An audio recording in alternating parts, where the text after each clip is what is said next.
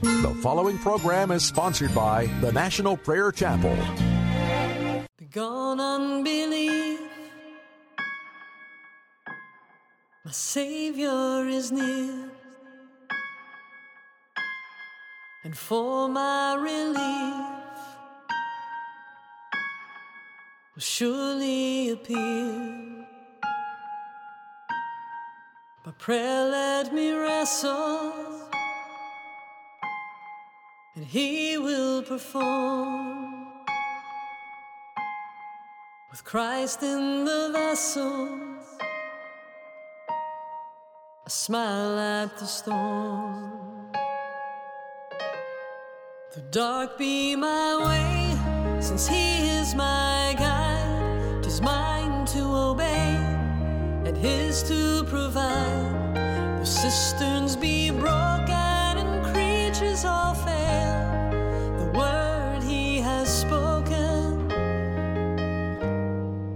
Surely prevail. His love in time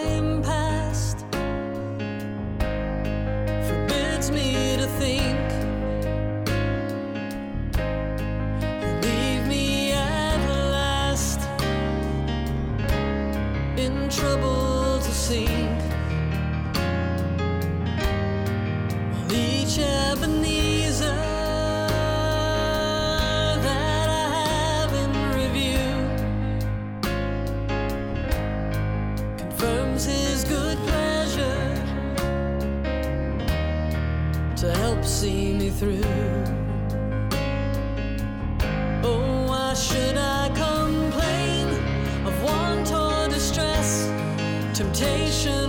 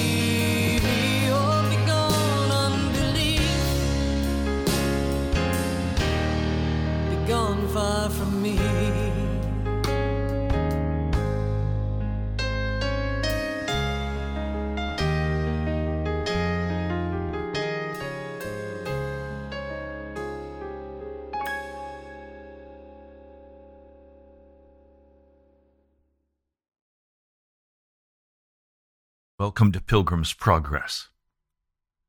I'm not here to convert you to Jesus. That may surprise you. I'm here to call you to be a disciple of Jesus. There's a big difference between a convert who will agree and a disciple who will follow. This message that I bring day by day to you is a message calling you first to repentance to turn away from your darkness and instead to come to Jesus and stand in the light and follow him and be a disciple of his. The writer of the book Pilgrim's Progress, John Bunyan, in back in 1678, 1668, he was imprisoned 11 years for preaching the gospel. He was not a trained pastor. He was not recognized by the church. He was a tinker. He repaired pots and pans. He went door to door. It was dirty, hard work. And then he also preached. He preached the gospel of Jesus to everyone who would listen. They arrested him. They put him in prison and they said, You have to stop this preaching. He couldn't stop. He had a window up high in his cell. No glass on it. It was cold in there in the winter hot in there in the summer. Crowds would gather down below and listen to him preach to that open window. He couldn't see anything but some sky, but they could hear him. He was a disciple of Jesus Christ. He was not a convert of convenience to get what he could get. He was there to give the gospel and in his book, Pilgrim's Progress, he spoke about a man in a dream that he saw. He was dressed in rags. And this man had a book in his hand and a heavy burden on his back. And he, he looked as he saw him open this, this book and begin to read. And as he read this book, he began to weep. He began to tremble saying with a loud voice, What shall I do? Well, what would prompt a man to do that? He began to see the reality of his spiritual condition before God. He began to see the shallowness and the cheapness. He began to see the, the city for what it really was a place of death, of destruction, of burning. Everyone thought he was losing his mind. They called him a radical. They tried to calm him down. His family tried to calm him down. The more they tried to calm him down, the more he read the book and the more concerned he became. And he finally asked the question, What shall I do to be saved? And the answer was not to be converted to Christ, to say a little sinner's prayer, to walk down the aisle smiling, no, the answer was Do you see that small gate over on Far Hill? Well, no. Will you see the light up there, the mountain? Yes. Well, go there and you'll find a gate. Enter into that gate and you'll be told what you must do. Now, Jesus spoke of that gate. Matthew, the seventh chapter, verse 13. You must enter in through the narrow gate. The narrow gate. The pinching gate. Why? Because it meant you could not take your worldly things, attitudes, and beliefs in through that gate. You had to recognize that you were a sinner. You had to recognize that you were going to hell.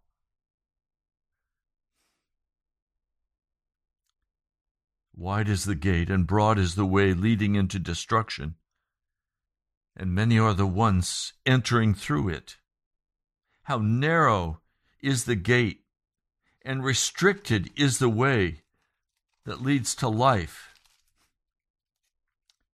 And this is the terrifying part.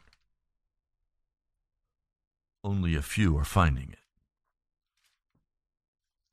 So the Bible clearly tells us Jesus told us that only a few people were going to make the decision to become disciples of Jesus Christ.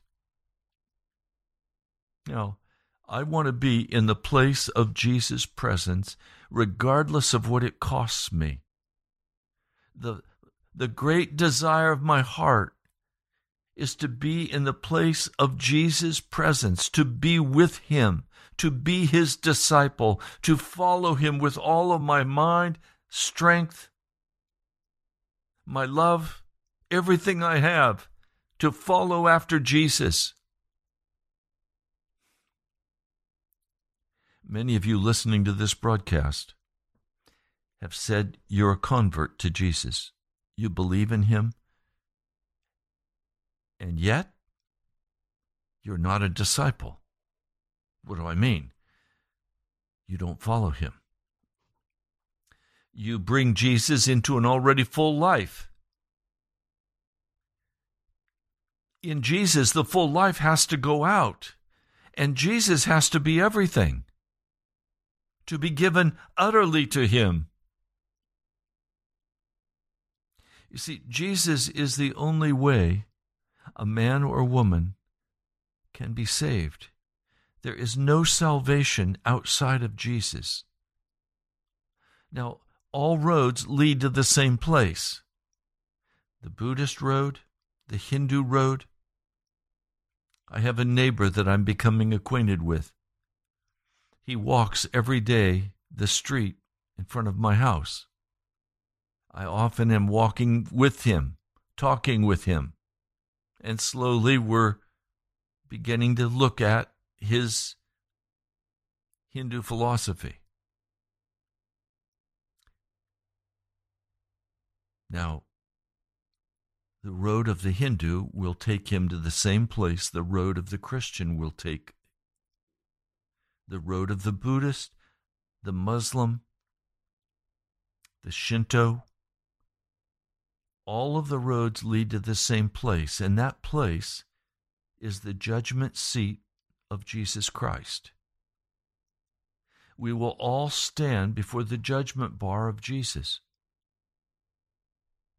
But not all of us will have the same verdict read over our lives. Jesus is the only way.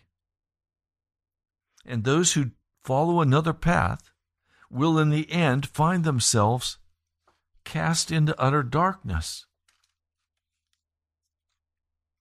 I want to share with you a few texts in Scripture that basically say what I just shared with you. In John, the sixth chapter, let me turn to it. John, the sixth chapter, Jesus is speaking. Verse 48 I am the bread of the life.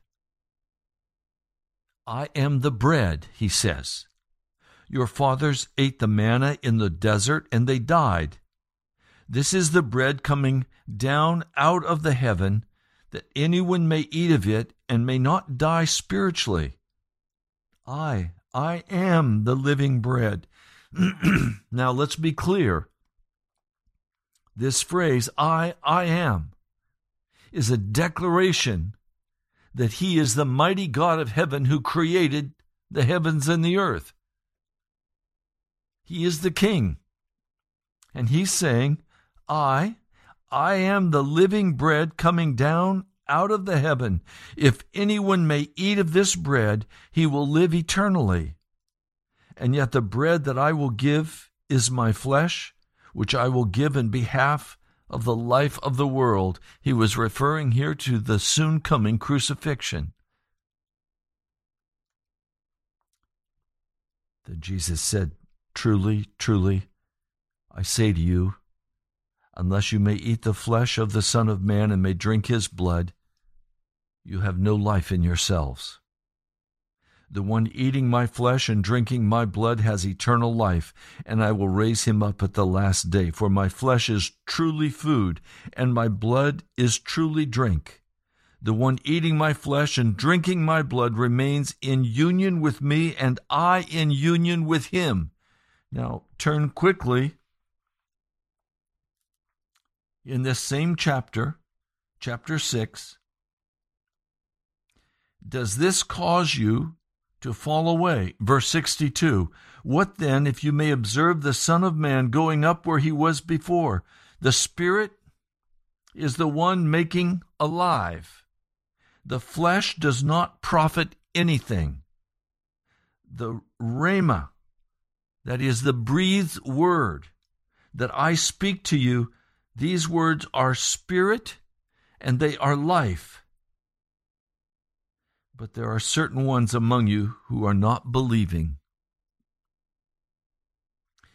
Now, what he's saying is, I'm speaking to you about spirit things, not material things. He's not saying be a cannibal and eat my body. He's saying, look, in the spirit realm, you must consume my flesh and my blood. You must take me in. Well, let's talk about that a moment. You are a spirit person. Your spirit tells you, tells your body what to do. It tells your body to lift your hand up and take that thing off the shelf. Your spirit is in charge of you. Your spirit directs your actions. And Jesus now wants to speak directly to your spirit, which is the source of all of the actions of your life. And he's saying to you, look, you need to take me in because I am life.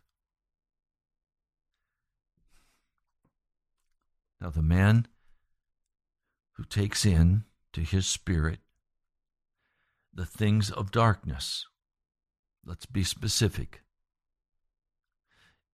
The things of this world are of darkness, and they will all burn in the great day of judgment. You will not be able to take your money with you. Some of you say, well, what if I don't believe that Jesus is the way? Okay. See, it doesn't really matter. It doesn't really matter what you say you believe. The truth stands outside of you and not under your control. So if you say, I don't have time to be in the presence of Jesus. I don't have I don't have an interest in eating his flesh and drinking his blood in the spirit. I don't have an interest in that. I want to sit and watch the ball game. I want to do this or do that. I'm going to go make money now. And the lust of your heart is for the things of this world and the entertainment of this world. What'd you do for your New Year's Eve celebration? Did you fill yourself with alcohol? and worldliness and darkness. I was invited to a New Year's Eve party. And I went. And I was shocked by what I saw and what I heard. Because many of the people that I spoke with said, yes, they had been converted to Jesus. Their parents were Pentecostals or they were Baptist or they were Catholic or they were whatever. Are you going to church now? No. We've kind of dropped off. Why? Well, the answer is all of the things of this life that demand time and attention.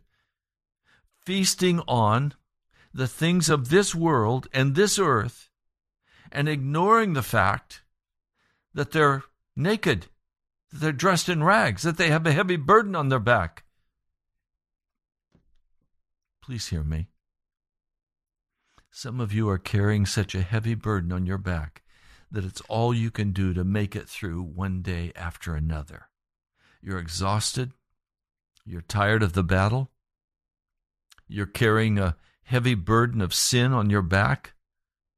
You've gone after the world, the flesh, and the devil. You've gone after the world's music. You've gone after the world's conversation. I sat and listened at this New Year's Eve party to some of the people singing at the top of their voice worldly, wicked songs. They knew all the words. I'd never heard these songs before. I was glad I went because I got to experience firsthand conversations with many who are lost. And yet, there's a longing in their heart and in their face, in their in their conversation. There's a there's a longing for something more.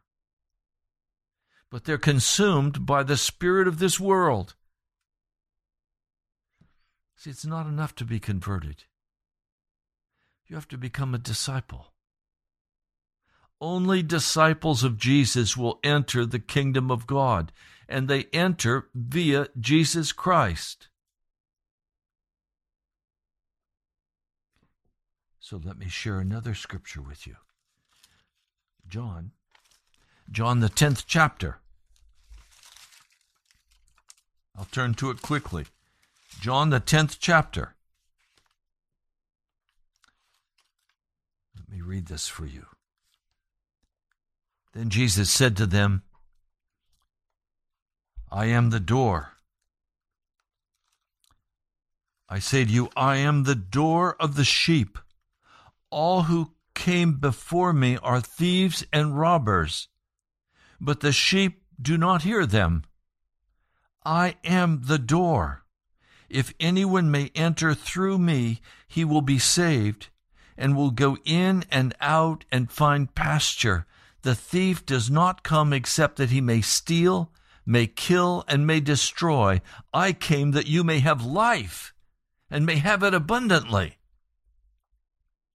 So Jesus is plainly saying, look, if you want to enter into my kingdom, you have to come in through me. I am the door. I am the good shepherd. Now he has another passage of scripture. John 14. I'm looking at several of these with you today. John 14, verse 6. I am the way, the truth, and the life. No one comes to the Father except through me. He's, he does not say, I am one way. No, he says, I am the way, the path. I am the road to heaven. If you are not on this road to heaven, if you are simply converted to Jesus, said a little sinner's prayer, and now you've wandered away, you've never become serious about following Jesus, it's time. He is the only way, He is the truth, and He is the life. There is no life outside of Jesus. You say, Pastor, what are you talking about? Does everyone die? Yes. 100% mortality rate. Everyone will finally die. The ones who will move on into eternity with Jesus are disciples, not converts. Yes, it's necessary to make that decision that we will repent of our sins it's necessary to make the decision that I will give my life into the hand of Jesus. At that point, I enter through the narrow gate. I enter into the school of the Holy Spirit. And He begins that process of taking me on the journey all the way through the valley of the shadow of death, the place of humiliation. He takes me all the way through to the Jordan River where I must pass through and leave this life to be welcomed into the other side, into the kingdom of Jesus Christ.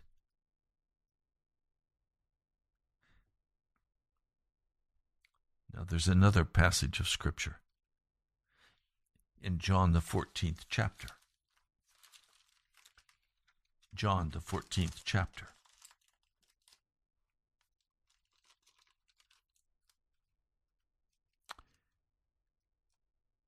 He says, If anyone may love me, he will keep my word. That is, he's taken God's word into his heart, and he's now a disciple. He says, My Father will love him, and we will come to him and make a dwelling place with him. So, if we enter through that gate, if we see that He is the way, the truth, and the life, then we truly begin to enter into Jesus Christ as a disciple, not as a convert. Now in Acts, in Acts, the fourth chapter,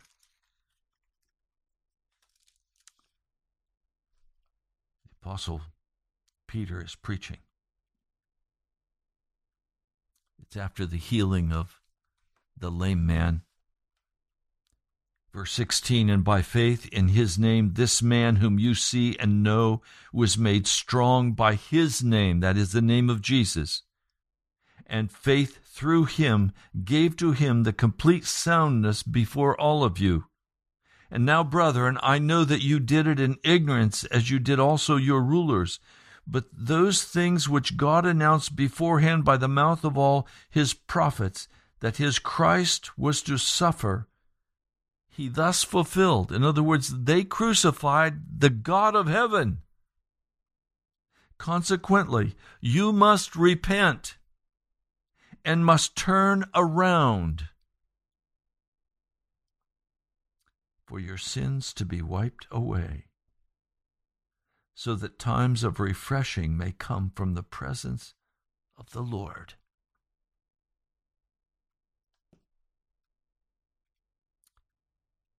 Now, let's be clear. There's no other name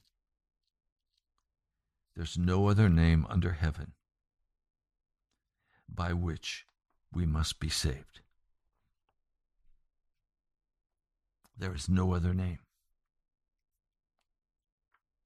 Verse 12 of chapter 4 And there is no salvation by any other, because there is no other name of a different kind having been given among men by which we must be saved rescued, pulled out of destruction. Bunyan was right.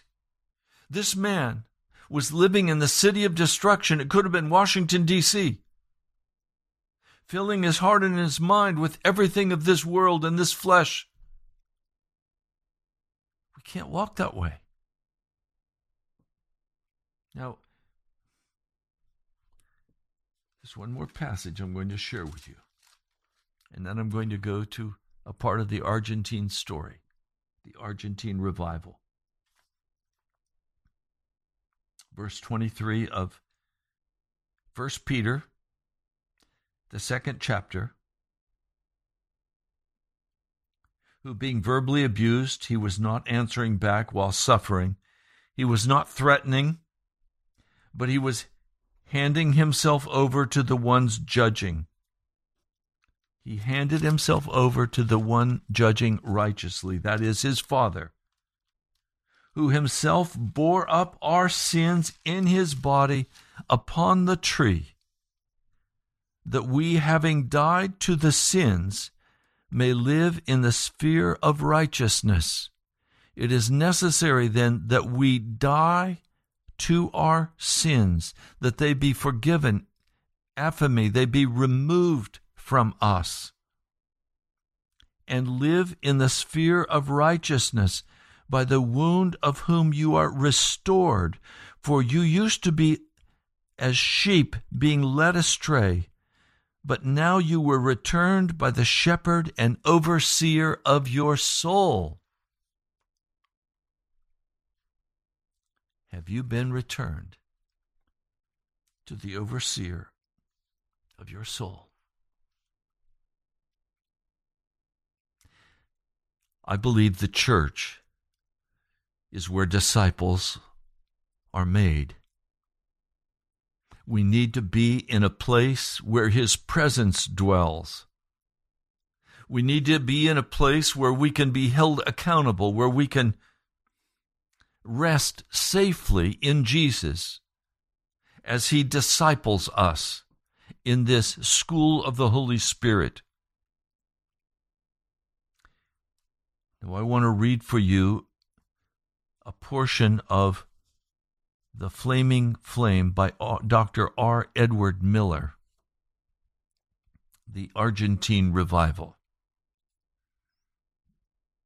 You've got to help me. I'm at the end of the road and can't go on any longer, exclaimed the desperate young man the minute he pushed his way through the door of our Mar del Plata home.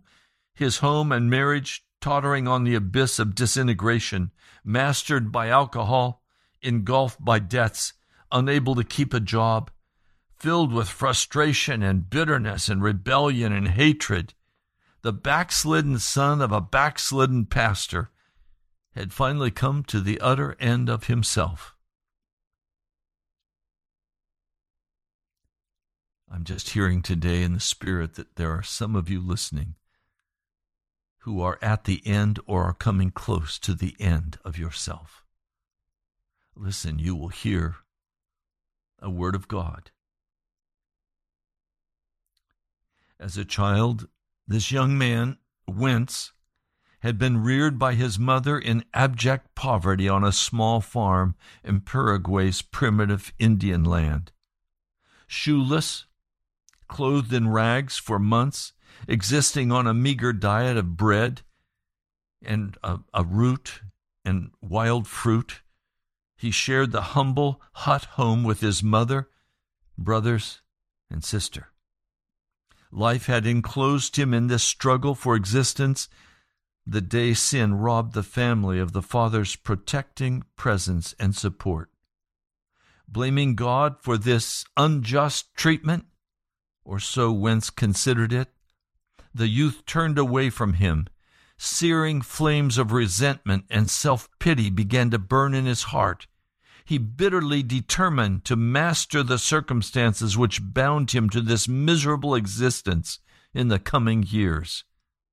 Few were the opportunities for advancement in Paraguay. So, after his marriage to a lovely Christian girl, he moved to Argentina to continue attending school. At the same time, he worked long hours to support his family. By many months of determined and sacrificial study, he prepared himself to qualify for the better positions. But because of his pride, because of his bitterness, his lofty despising of the lowly place and hatred of others, even his diligent work and scholastic attainment, were not assets. Bitter against the world, bitter against God Himself, high minded and lofty, victimized by frequent demonic rages and frustrations, he tried to drown it all in alcohol as inner and outer pressures increased. During these turbulent years, when life with him was nigh impossible, his faithful wife stood tolerantly and faithfully by his side, caring for their home and two beautiful children, struggling to make ends meet losing one job after another, suffering continual financial reverses. He moved from town to town, dragging his family along, always ending up in debt and drinking heavily. As a converted Christian, he'd once attempted to pastor a church. But when the parishioners discovered his harsh temperament and drinking habits, he lost their respect in the pastorate as well.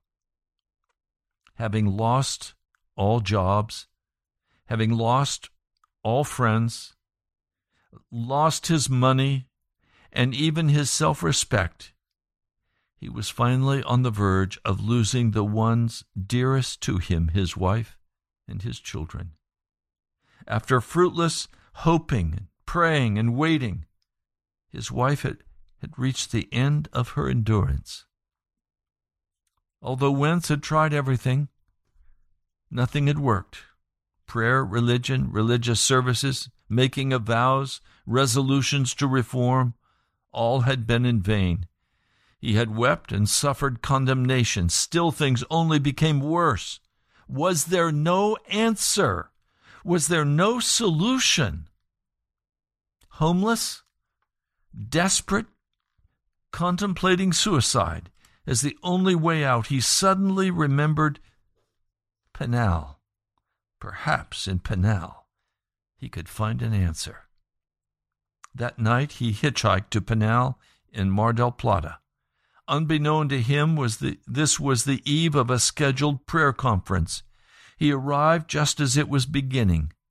As Wentz talked with me and poured out his many problems, God opened his eyes to see for the first time the only true solution the straight and narrow gateway of humbling himself and praying the simple prayer of the publican God, be merciful to me, a sinner.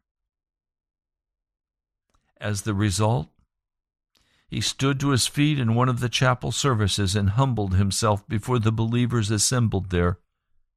Between sobs, he explained how for years, although a professing Christian, he had walked far from God, driven by a spirit of martyrdom and self pity. He had become bitter against God himself, holding him responsible for the tragedy of his early life. Blaming him, he said, I began to drink to forget my troubles, but it only increased them. I found neither peace nor joy, only hopelessness and now I just can't go on any longer. I must find God. As he fell to his knees on the floor, sobbing, the ministers gathered around him to pray. The congregation, now moved by this desperation, also began to pray joining their prayers to those of the one who for years had interceded at the right hand of the Father for this one. In finding repentance, the prodigal found God.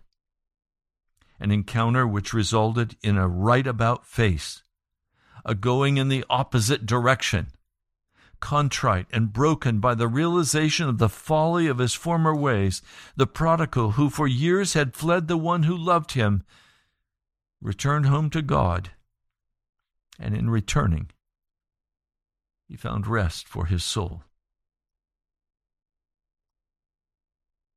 Immediately afterwards, considering that God's work had been completed, he left for another town to stand on his own but very soon he discovered that he needed many months more under Peniel's covering and protection for the work of transformation to be completed.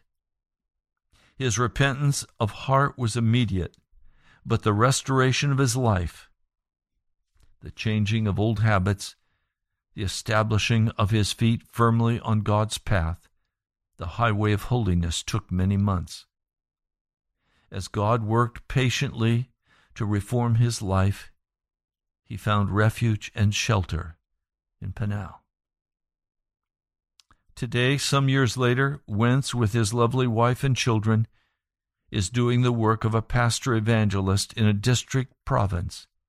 His life an irrefutable witness to the power of the Lord Jesus Christ to restore, to revive, even the one for whom years had been lived enslaved in sin's shameful and shabby serfdom.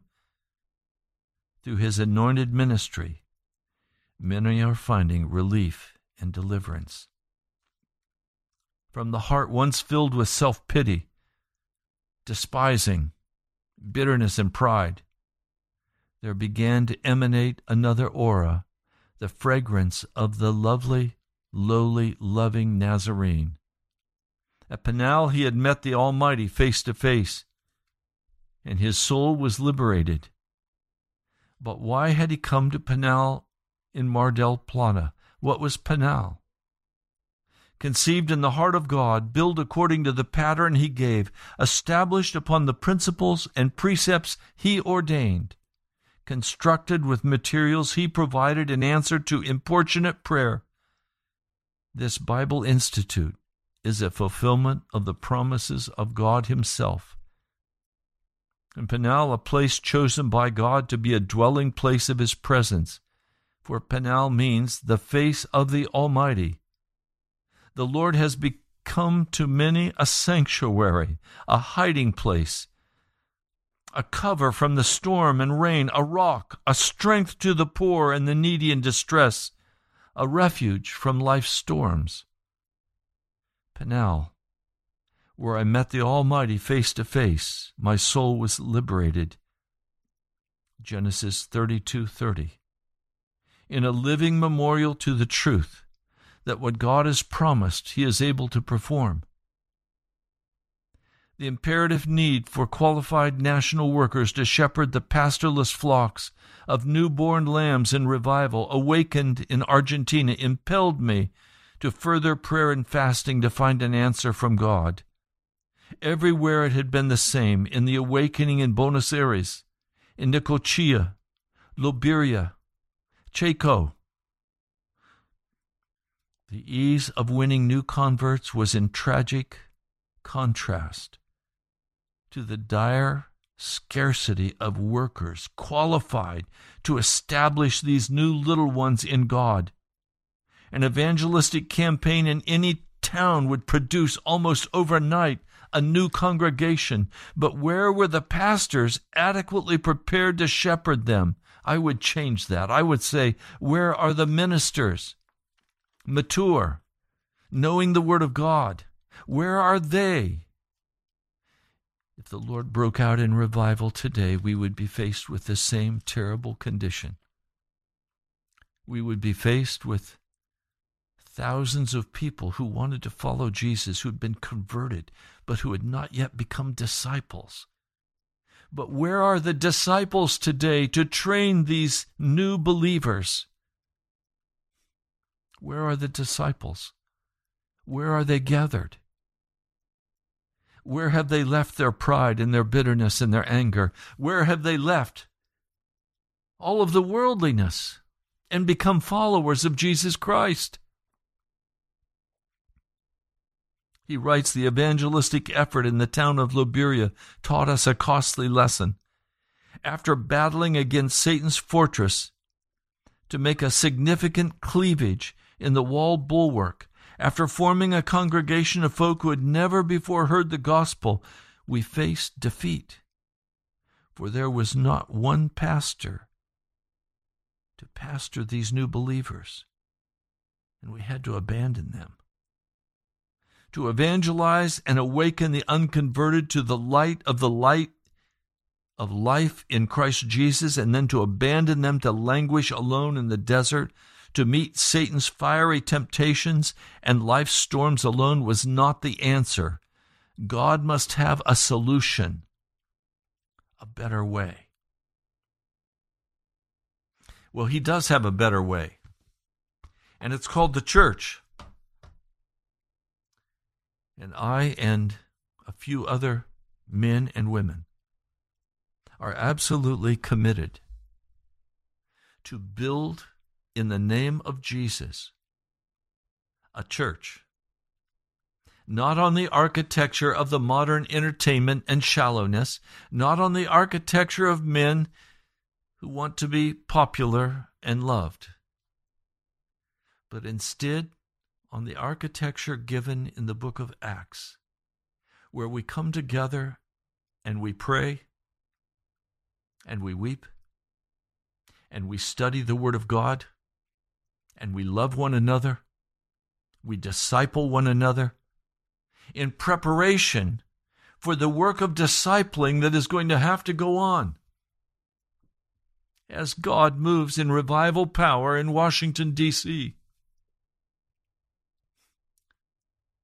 I spoke with a man, an old man, many, many years ago.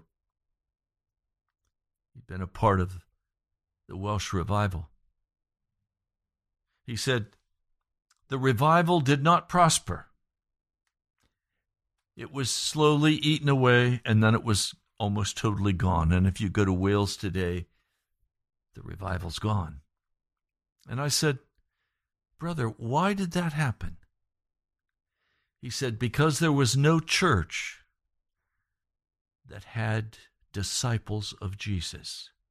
They were all converts, but they had never deeply moved into the school of the Holy Spirit. They had only added Jesus to their already wonderful life, their religious life, their social life, their work life. But it was their life. And this old man with tears said to me, You want revival? Then build disciples.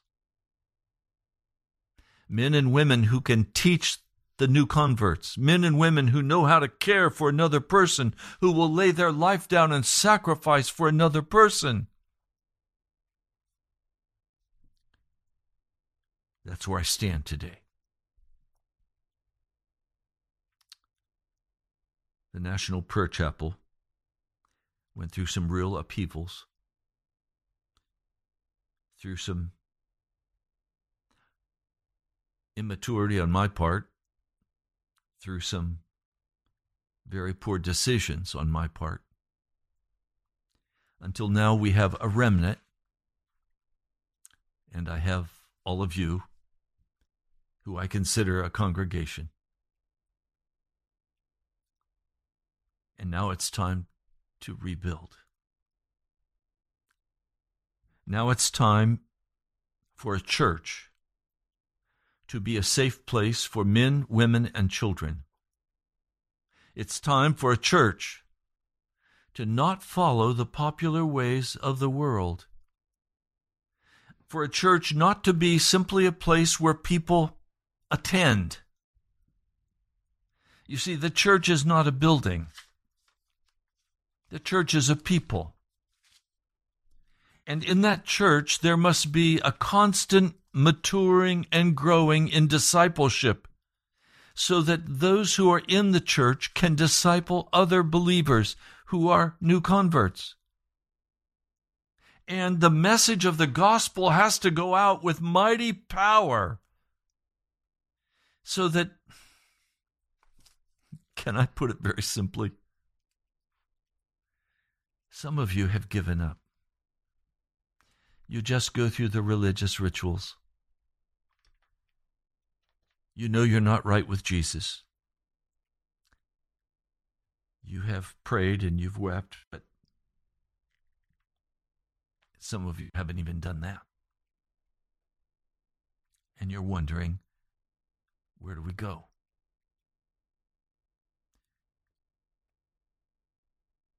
I invite you to consider coming to the prayer chapel because there I know you will meet Jesus. And you will meet other mature adults.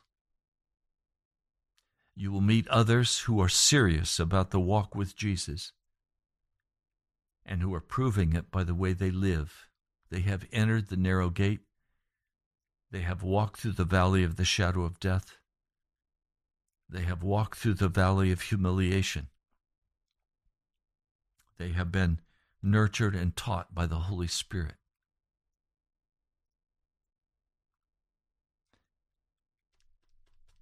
Do you need that kind of environment? This story I've read today of Wentz, it's so common except that most don't go into the depths of wickedness as he did. Instead, they just dwell on the surface and never follow Jesus truly. I'm inviting you to be serious about Jesus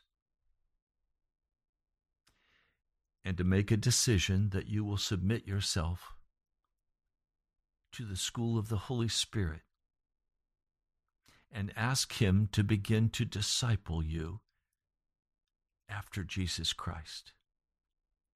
You see, the Holy Spirit is the one who was sent to be our helper, to teach us, to guide us. But you need other people as well. For many years, I used to say, I'm about Jesus. And while that's true, I am also very much about his people. I need Jesus and I need his people and I need accountability and I need love and nurturance and support. I need care. I know we all need that. We all need that. We need each other. We need our families. We need other men and women who are serious about Jesus. What do you need to get on this path of discipleship? If you're not a convert, then please come quickly and make a decision to follow Jesus. But that's not enough. You've got to then also move forward, be a part of the school of the Holy Spirit, and be taught by the Holy Spirit how to walk with Jesus, how to be filled with His Holy Spirit, baptized in the Spirit, filled with the Holy Ghost. So, what is it that you need, and what will it take for you to decide today that you finally are ready to get serious with Jesus and be in the place of His presence?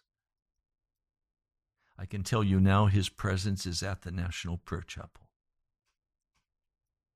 You may be at a place where His presence is also very much clear and if that place is anointed by the Holy Spirit and you are being discipled and you are growing in Jesus, stay right there. If you're being encouraged to read the scriptures, stay right there.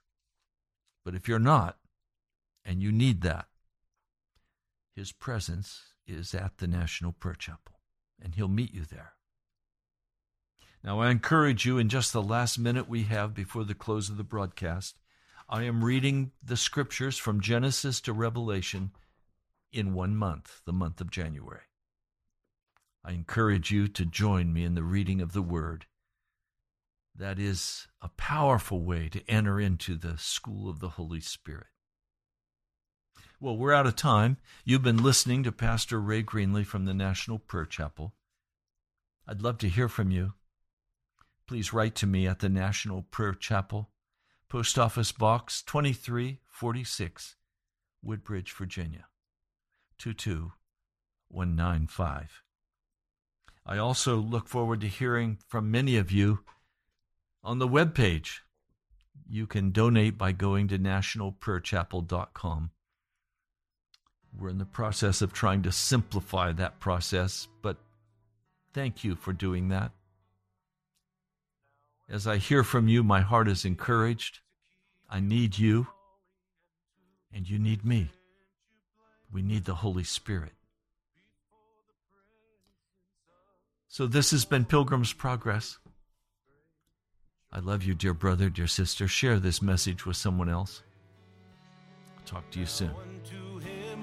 Able to keep you from falling and to present you blameless before the presence of his glory with great joy, with great joy.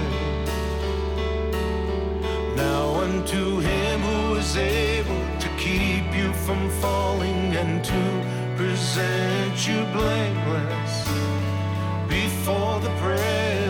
blameless